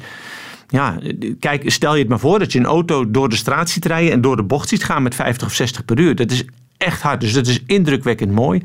En, en ja, ik ben een liefhebber van, van een mooie beweging. En schaatsen zit daar zeker bij. Eh, In mijn jeugdjaren hadden we natuurlijk Art Schenk, Kees Verkerk, hè, Art en Casey in Nederland. Dan ga je ga je schaatsen echt wel volgen. Ehm, ja, en dan, dan zie je ook dat er in het buitenland heel hard geschaatst wordt. En dat er ook daar weer, weer leuke verhalen naar voren komen. In dit geval Amerikanen die, die eh, met Eric Heiden een hele goede schaatsen in hun geleding hadden. Eh, en dan die Dan Jensen die dus opkwam eh, in de sprint. Want dat is jouw moment. Dan Jensen, ik ga heel eerlijk zijn, ehm, bij mij. En bij mijn collega's hier op de redactie zei die naam op het eerste gezicht niks. We zijn ons allemaal moeten gaan documenteren. Is dat eh, een schande? Nee, nee, het is geen schande. Als je, in België is schaatsen natuurlijk een hele kleine sport. Hè, we hebben nu gelukkig Bart Swings die het heel erg goed doet. Maar ik denk dat je, als je nog drie schaatsers naast Bart Swings moet opnoemen, dan moet ik ook al gaan, daar kom ik niet. Dat is in België, ik zou dat niet weten, terwijl ik in Nederland kan ik ze nog allemaal zo opnomen. Ja. Ehm, dus schaatsen is nu eenmaal een- helaas een, een weinig bekende sport. Dat ze maar rap een 400 meter baan neerleggen, zeg ik altijd. Ehm, Hier bij ons. Ja, de- in België, absoluut. Vind ik absoluut. Ze zijn ermee bezig, hè? Het zou wel, ja, maar eh, al veel te lang naar mijn goesting. Ik bedoel, ik hoorde dat acht jaar geleden al dat er in Antwerpen sprake was van een 400 meter baan. Nu zou het in de buurt van Leuven komen, is het laatste wat ik dan eh, gehoord heb. Maar jij vindt dat wel de moeite om die investering te doen? Absoluut, Het is een absoluut. dure investering. Het is een relatief dure investering, denk ik. Omdat dat. ehm, goh, ja, je moet het natuurlijk allemaal bevriezen. Maar ik denk dat het, het gebruik heel erg hoog gaat zijn. Ehm, en ik denk, eh, ja, met, met alle respect voor wat de Nederlanders eh, aan, aan schaatsmedailles hebben binnengehaald. dat het een vrij gemakkelijke manier is om medailles eh, te halen. En ja, daar moet je toch ook naar kijken. En ik, ik zeg altijd, en vroeger had ik daar met Jean-Marie de Dekker nog wel eens een grapje over. Als Nederland en België ergens bovenuit steken, dan is het of- ofwel korfbal, ofwel geen wereldsport. Ehm, En dat zei ik toen tegen hem, dat ze op de Europese kampioenschap hadden zij zeven goud en Nederland zeven goud of zo. Dat kan natuurlijk niet. Dan, dan zijn er een hoop landen niet aanwezig, zeg ik voor de grap. Maar in schaatsen ook. Ik bedoel, in het land ter blinde is de één hoog koning. Het is een beetje zoals het veldrijden. Ja, voilà. En, en ik denk dus dat, dat als je daarop gaat inzetten, dat je heel gemakkelijk eh, ook eh, een hele lichting goede sporters eh, op die winterspelen kan krijgen, die, die richting medailles kunnen gaan werken. Omdat je ook al de basis hebt in het skileren, wat, wat je wel hebt hier in Skilleren, lopen, fietsen, uithoudingssporten. Hè. De Belgen die zijn heel erg pro-uithoudingssporten. Dus ik, ik ben er eigenlijk van overtuigd dat dat zou gaan aanslaan. Ja. Zullen we binnenkort nog eens moeten aankloppen bij minister Ben Wijts, de minister van Sport. Maar goed, jouw moment. Dan Jensen, leg eens uit. Ja, dat is niet alleen een, een sportief moment weer. Hè. Ik probeer toch altijd ook weer iets groter te kijken. Dan Jensen was een hele goede sprinter. En ehm, die was door zijn zus in de schaatsport gehaald. Eh, die vond dat leuk, maar verder niet zo heel veel. Maar goed, hij bleek daar heel erg goed in te zijn. Werd beter en beter en beter. Won alles een, een wedstrijd op wereldbekerwedstrijden. Ik denk dat hij een keer een medaille gehaald heeft op de wereldkampioenschappen sprint. En de Olympische Spelen komen eraan. Ik denk 88. Ehm, waar die eigenlijk, eh, ja, het zal 88 zijn geweest, of 80 misschien al. Nee, 88. Hij heeft eerst geschaatst in Sarajevo. Ja. Heb ik opgezocht hoor, geef ik eerlijk toe. Dat is 84. 84. geweest. Ja. En dan wordt hij al verrassend vierde. Wordt hij verrassend vierde. Als jonge snaak. Voilà. En dan komt vier jaar daarna komen de, de Olympische Spelen in Amerika. In Calgary. Ja. Calgary. Hij heeft een hele eh, flamboyante coach ook, eh, Pieter Muller. Een gast die eh, met haar op zijn schouders reed in een, in, een cabrio, al was het eh 10 graden onder nul. Ehm, ja, die deed ook allemaal alternatieve trainingen met zijn, met zijn jongens. Dus dat vond ik als, als beginnende coach vond ik ook al heel intrigerend. Van wat doet die mensen allemaal? En dus komt daar een Dan Jensen eh, aan de start van de Olympische Spelen. Ehm, en de nacht voordat hij eh, zijn belangrijkste wedstrijd moet doen, eh, de 500 meter, overlijdt zijn zus. En die zegt tegen hem van, go win that medal for me. Ehm, die gast, die, ja, die, krijgt natuurlijk een emotionele opdonder. Dat, dat, dat moet gigantisch zijn. Besluit om toch eh, aan de start te gaan. Omdat hij dan toch zegt van, ja oké, ik ga het voor mijn zus doen. Ik wil die medaille winnen. En het mooie Amerikaanse verhaaltje zou zijn dat het dan ook lukt. Maar het lukt niet. Hij gaat in de eerste bocht gaat hij onderuit. En finisht niet. Dus dat is drama tot en met.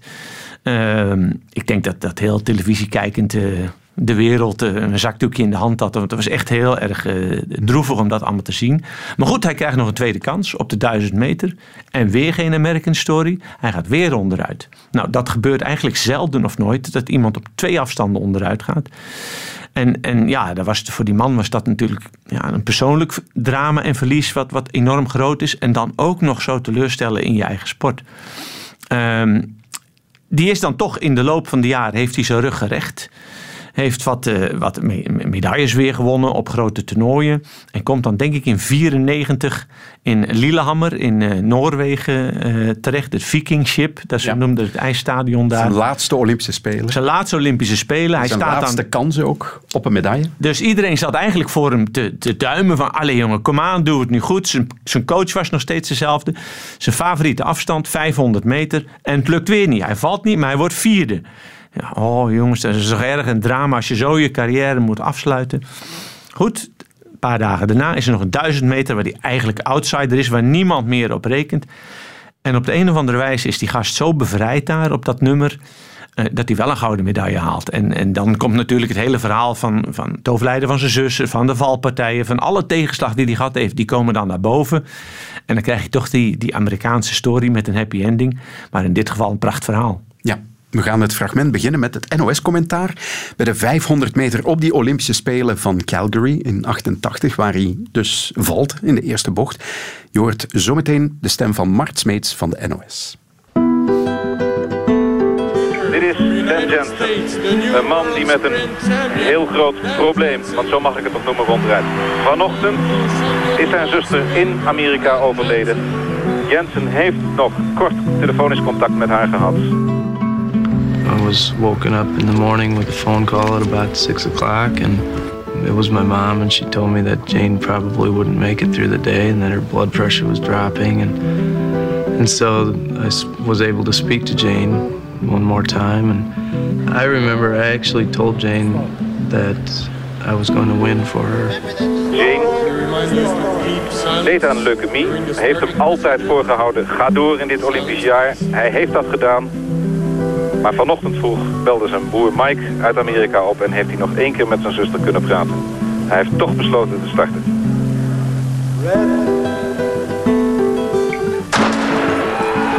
Look at Jansen's technique. Skates very low. His skates always come underneath his body.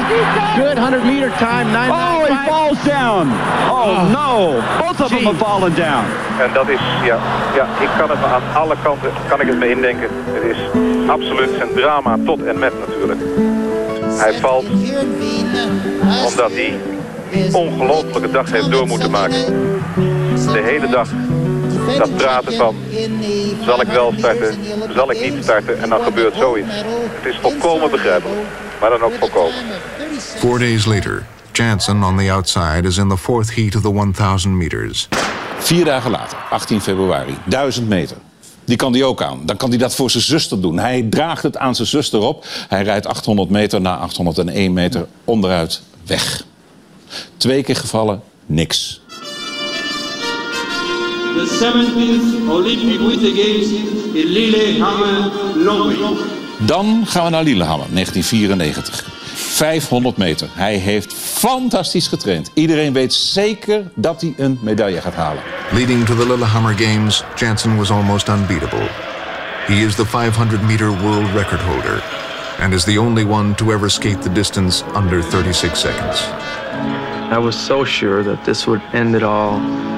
I think everybody was because of the way I'd, I had skated. Hillary Clinton en Florence Griffith zaten in het Vikingski Stadion om Dan Jensen de 500 meter te zien winnen. Jensen heeft iets slechts met de Spelen. In 88 in Calgary viel hij en in Albertville werd hij verraden door de zenuwen. De Amerikaan is ook nu de grote favoriet op dit spurtnummer, maar in de laatste bocht gaat het weer mis. Jensen misstapt zich, komt in aanraking met een schijfje dat de piste afbakent, verliest het evenwicht en zijn ritme en dat is onherstelbaar op zo'n korte afstand. Jensen eindigt achtste. Immediately after my coach came over and I, I said, I don't even want to skate the thousand. I said, I, that's it. I can't even think about it. This was my race, and I don't want to think about that. And he said, just give it some time. I know how you feel. We got four days. Hij denkt aan echt verschrikkelijke dingen. Hij wil naar huis toe. Hij wil niet meer starten. Hij wordt aan de start van de 1000 meter gezet. En ja, er is een opperwezen dat dan toekijkt. 43-28 is prachtig. En 27-0 voor Jensen. Gaat hij het nu doen? Heel voorzichtig door die bocht. Oh, en een misslag. Zijn tweede. Corrigerend. Dat kost een tiende of twee. Maar die mocht hij verliezen, want zoveel sneller was hij. 43-28 op 600 meter. Ruim door die buitenbocht. Ver weg van de scheuren en de gaten. En heel het Olympisch Vikingschip het gunt het hem. En hij heeft het gedaan. 1.12.43. Everybody realizes that I've had some tough luck at the Olympics, and they also know that that I'm probably I'm the best for sure in the 500 and and today in the 1000. Olympic champion and gold medalist. Premier et champion Jensen 1.12.43, een nieuw wereldrecord. En eindelijk, eindelijk Olympisch kampioen. Het droom van 12 jaar komt eindelijk uit. Dan Jensen kan eindelijk die bevrijdende lach op zijn kop laten zien. so long. How many years, I don't know, but uh, I didn't feel even so good before the race, and so I just said, just skate because it will be over soon, and don't try too hard, just relax, that was the best way.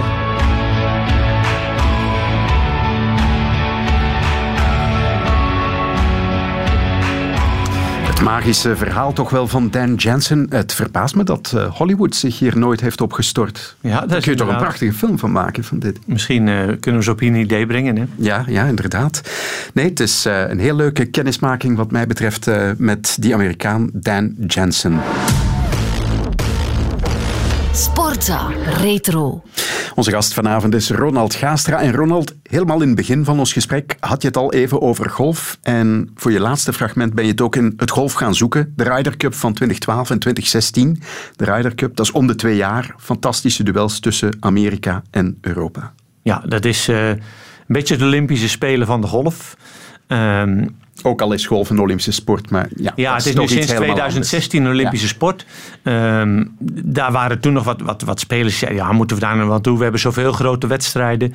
Ehm, terwijl je nu toch echt wel overal hoort en leest dat Justin Rose, de man die in Rio won. Hetzelfde een beetje als Van Avermaat, denk ik. Hè? Weet je, je wordt wereldkampioen, maar Olympisch kampioen ben je voor de rest van je leven. Ja. En dat beginnen de jongens nu ook te beseffen. Van Avermaat die beseft nu ook van Olympisch kampioen zijn. Je kunt wereldkampioen worden, maar ja, daarna is er een ander. Hij rijdt nog altijd erop met die gouden helm. Nog hè? altijd. En dat is ook in de golf. Justin Rose praat nog altijd over zijn Olympische Spelen als, als zijnde topmoment. Hoogtepunt in zijn carrière. Ehm, en dat gaat voor de golf ook wel komen. Dat, die, dat de Olympische Spelen zo belangrijk wordt voor de jongens. En, en dat is niet voor de centen, want er zijn genoeg toernooien waar ze meer kunnen verdienen. Maar als je één keer per vier jaar je kunt laten zien, ja, dan, dan geeft dat een andere dimensie. En ja, ik vind, en, en daar heb ik veel discussie over met veel mensen. Ik vind golf een echte sport. Mhm. Ehm, de- er is een definitie van sport: eh, kracht, snelheid, uithoudingsvermogen, coördinatie, ehm, lenigheid. Ehm, dus er zijn een aantal eh, fysieke voorwaarden waar sport aan moet voldoen. En het enige waar golf eigenlijk niet aan voldoet, is het uithoudingsvermogen. Dus in het ogen van de mensen is, is golf is geen sport, maar een spel, omdat je daar niet moe van wordt. Eh, alsof de enige sporten sporten zijn als je er moe van wordt. Maar ik zeg altijd, is hoogspringen dan een sport? Is speerwerpen dan een sport? Ja, natuurlijk is dat een sport, Ronald. Maar daar word je ook niet moe van. Ehm, je wordt moe van de trainingen, maar je wordt niet moe van het, het uitvoeren van je sport op dat moment. Eh, maar er zijn vele andere kwaliteiten die je als sporter op dat moment moet beheersen. En eh, dat is in de golf zeker aanwezig. Je moet kracht hebben, je moet snelheid hebben, is enorm belangrijk. Je techniek is het allerbelangrijkste wat er is. Coördinatievermogen om dingen te leren. Er, er is, zijn heel weinig sporten, en ik ga misschien wat overdrijven, maar ik denk dat er geen één sport is waar zoveel verschillende technische facetten ehm, aanwezig zijn in, eh, in een sport. Ehm, dus ja, voor mij is dat een echte sport die een beetje underrated wordt. Voor, ja, voor de happy few denken de mensen, eh, dat is niet zo. In België helaas wel. Maar kijk naar Amerika, kijk naar Engeland, daar, is gewoon, daar heb je public courses. Australië, public courses. Wij hebben de, de ruimte daar niet voor in België. En daarom is het eh, op dit moment natuurlijk nog veel voor, voor, eh, voor clubs. En daar moet je dan lid van worden. Maar, maar dat gaat groeien. Er komen golfscholen links en rechts overal. En iedereen, je ziet het zelfs in de Container Cup. Hè, daar zie je sportmensen die slaan een bal en in één keer gaat dat 100 meter weg. En dan zeggen wow, fantastisch, wat is dat? Ehm, en, en ja, dat is dan toch een, een virusje waar je heel snel Ja. door eh, gepakt wordt en, eh, en in doorgaat. Dus jij bent ook besmet met dat virus, Ja. zullen we maar zeggen. En je had het over de Ryder Cup, het absolute top-event in het golfen. Ja, dat is, dat is dat, een hoogtepunt voor, voor alle spelers. Dat is elke twee jaar. Dat is Amerika tegen Europa. En dat is een wedstrijd die over eh, twee dagen gaat. Ehm, of drie dagen misschien zelfs. Ehm, waarin eh, in formule, verschillende formules wordt gespeeld. Ehm, twee tegen twee. Waarbij eh, ze om beurten moeten slaan. Twee tegen twee. Waarbij allebei de scores eh, tellen. Eh, ja, dat is drie dagen.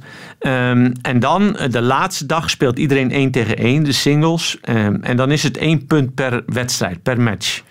Ja, en daar komt zoveel veel druk bij kijken en zoveel publiek en zoveel enthousiasme. Ehm, dat, dat het thuisland iedere keer een heel groot voordeel heeft. Als het in Amerika is, dan is het echt heel erg moeilijk voor de uh, Europeanen om daar te winnen. En andersom, ja, het is dan een sport waar je toch heel dicht bij, bij de grote atleten kan komen. Ik ben in Parijs gekeken twee jaar geleden. Twee jaar geleden. Ja, dan zie je Tiger Woods op twee meter van je langskomen. We hebben een oefenronde gezien waar um, Patrick Reed. Um, die was met Tiger aan het oefenen. En Tiger slaat een bal wat te ver naar links. En, en die komt een meter voor mij in het gras terecht. En die komt daar langs en die zegt van... wil jij die bal slaan of zal ik het doen? Ik zeg, nee, nee doe jij maar. Um, zegt hij, ja, die Tiger dat hij zijn bal recht leert slaan... en zo een grapje daarover maken. Maar ja, heel benaderbaar. En, en, en ja, fantastisch om te zien. Uh, Massa dus volk ook. Massa's volk. Hè. Ik bedoel, ik denk dat het daar over, uh, over drie dagen... dat daar... Oh, 200.000 man komt. Makkelijk. Dat is gigantisch. Je kunt foto's opzoeken van Parijs. Uh, waarin je ook ziet dat, dat ja, achter een tee, op de eerste tee denk ik, zat een tribune van 20.000 man. Die gewoon allemaal aan het kijken zijn naar één speler die daar moet slaan. En, en alle spelers waar je ook interviews van, van leest en, en van hoort, die staan op die tee. Ja, die staan met trillende handen, staan die klaar om daar een bal weg te slaan. Een, een, iets wat ze in hun dromen honderd keer juist doen. En dan komen ze daar en dan zien ze al dat volk. En dan denken ze, holy kou, nu moet hij wel rechtdoor die bal. Ja. Dus uh, ja, fantastisch om te zien. Aanmoedigen. publiek is helemaal wild. Uh, ja, heel leuk om te zien. En, en heel veel spanning. Ook leuke tv-sport. Uh, mm -hmm. Vind het geweldig. Ja, toen je erbij was, heeft Europa met groot overwicht gewonnen. Maar je hebt gekozen voor de edities van 2012 en 2016 vanwege de Belgische aanwezigheid ja, in het Europese team? Absoluut. Uh, kijk, als je nagaat dat er, uh, ik denk, twaalf um, golfers per uh, ploeg worden gekozen. Dat betekent dat de beste twaalf golfers van Amerika tegen de beste twaalf golfers van Europa opgezet worden. Dus het is nog een, een stapje hoger als een nationale ploeg. Dat is, dat is de Europese ploeg. En ja, golf is een wereldsport. Er wordt echt in bijna alle landen in de wereld gedaan. Ja, als je dan als Belg in staat bent om je te plaatsen voor een Europese ploeg. In 2012 met, met Nicola Kolsaar en 2016 met Thomas Pieters. Ja, dan ben je echt een echte grote meneer in mijn ogen. Dat is, dat is in een wereldelftal gekozen worden. Um, waar, waarin je tegen een andere wereldelftal moet spelen. Dan moet je echt, echt heel erg goed zijn. Dus mijn respect voor de jongens is uh, enorm groot. We gaan die twee toernooien herbeleven straks. De Ryder Cup van 2016, eerst die van 2012. Ladies and gentlemen, this is match number four, a four-ball match between the European team, represented by Lee Westwood, and Nicholas Colsarts. And a big moment this for Nicholas Colsarts, the first ever Belgian to play in the Ryder Cup. Oh, what a shot from Colsarts. Has he played well today? goodness me. It felt uh, wonderful to be able to uh, produce and deliver on such a big stage um, with a lot of eyes on you and uh, this unbelievable atmosphere. And Lee Westwood can only smile and wait to congratulate his partner again. What a performance this by the Ryder Cup rookie. You never know how people are going to react the first round at a Ryder Cup. And I think he took to it quite nicely. Not again. Not again. Unbelievable stuff from Nicholas Colsars. And look at the gesture to the crowd. When somebody like Tiger Woods looks at you and go, great playing man, you understand you've done something pretty good. Colsaerts heeft een mindere tweede dag. Op de voorlaatste hole slaat hij de bal in het water. Rest Rest Rest! Rest! Na dag 2 staan de Amerikanen wel 10-6 voor. Een nog moeilijk te overbruggen achterstand. Tomorrow is a big day. We know that the Europeans are going to come out hungry and ready to play. Wat was dat allemaal gisteren? 10-6 stond Europa achter voor de laatste dag. En toen, wat gebeurde er toen? Ja, een onwaarschijnlijke ommekeer. Hè? Je ziet angst in zijn ogen. Mag niet, Martin. Overtuiging, zelfvertrouwen. Dit moet vallen. Het is zover! Het is zover! Europa behoudt de Ryder Cup dankzij deze put van Martin Keimer. Een onoverkomelijke situatie leek het. De Europeanen behouden de Ryder Cup en daar Nicola Colsaerts. Een Belg schrijft sportgeschiedenis. This is an unbelievable event. I feel so lucky to have been part of this. I mean, the team was, the bunch of guys were amazing, especially today. I mean, they've done what was needed. They went out and raised their game and and get the points that we needed in such an incredible fashion. It's an unbelievable achievement. It is with great pleasure to present to you Captain Jose Maria Olafabo, the Ryder Cup.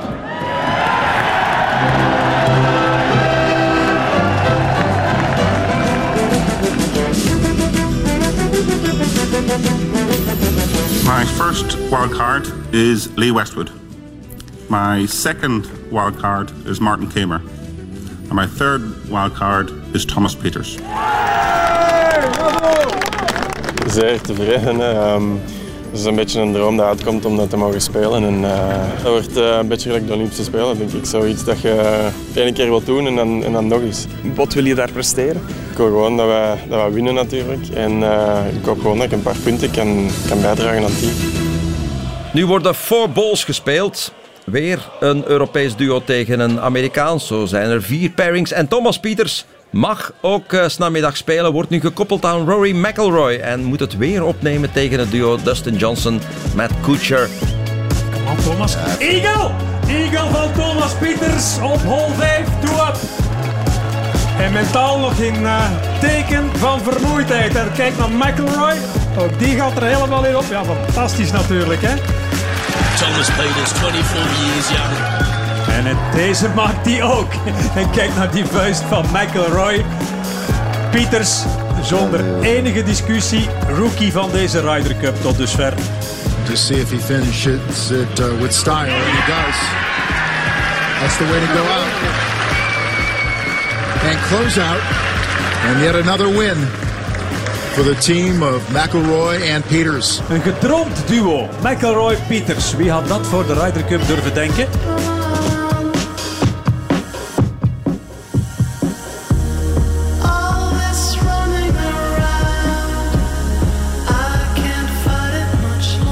En Amerika heeft de Ryder Cup golf gewonnen tegen Europa. De Amerikanen haalden het met 17-11.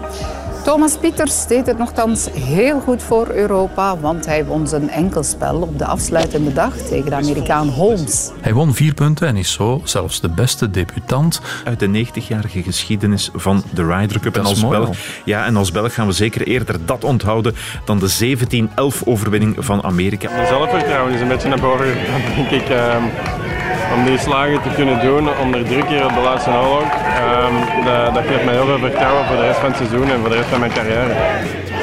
Wat een baas is die Thomas Pieters.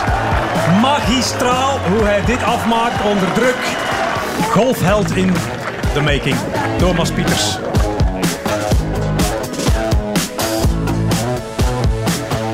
Zo ging het er eh, bijna vier jaar geleden aan toe. Ronald Gaastra, normaal is het eh, dit jaar eind september, dacht ik, in Wisconsin in de Verenigde Staten. Zal het doorgaan? Nee, dat verwacht ik niet.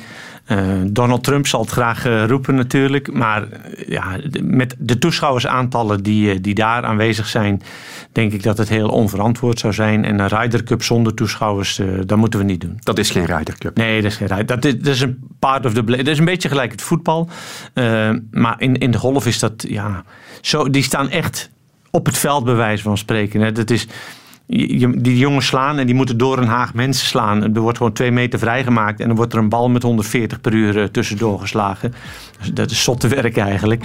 Ehm, maar, maar dat kan niet zonder publiek. En, eh, ik denk dat ieder ander toernooi kan dat best. Goede live coverage op tv. Maar een Ryder Cup hoort echt publiek bij. De Ryder Cup 2020 of 21, wie weet, dat is voor de toekomst. Maar het voorbije uur hebben we met jouw keuzes alvast kunnen genieten van het rijke verleden van de sport. Ronald Gaastra, bedankt dat je er was. Graag gedaan. Thank you.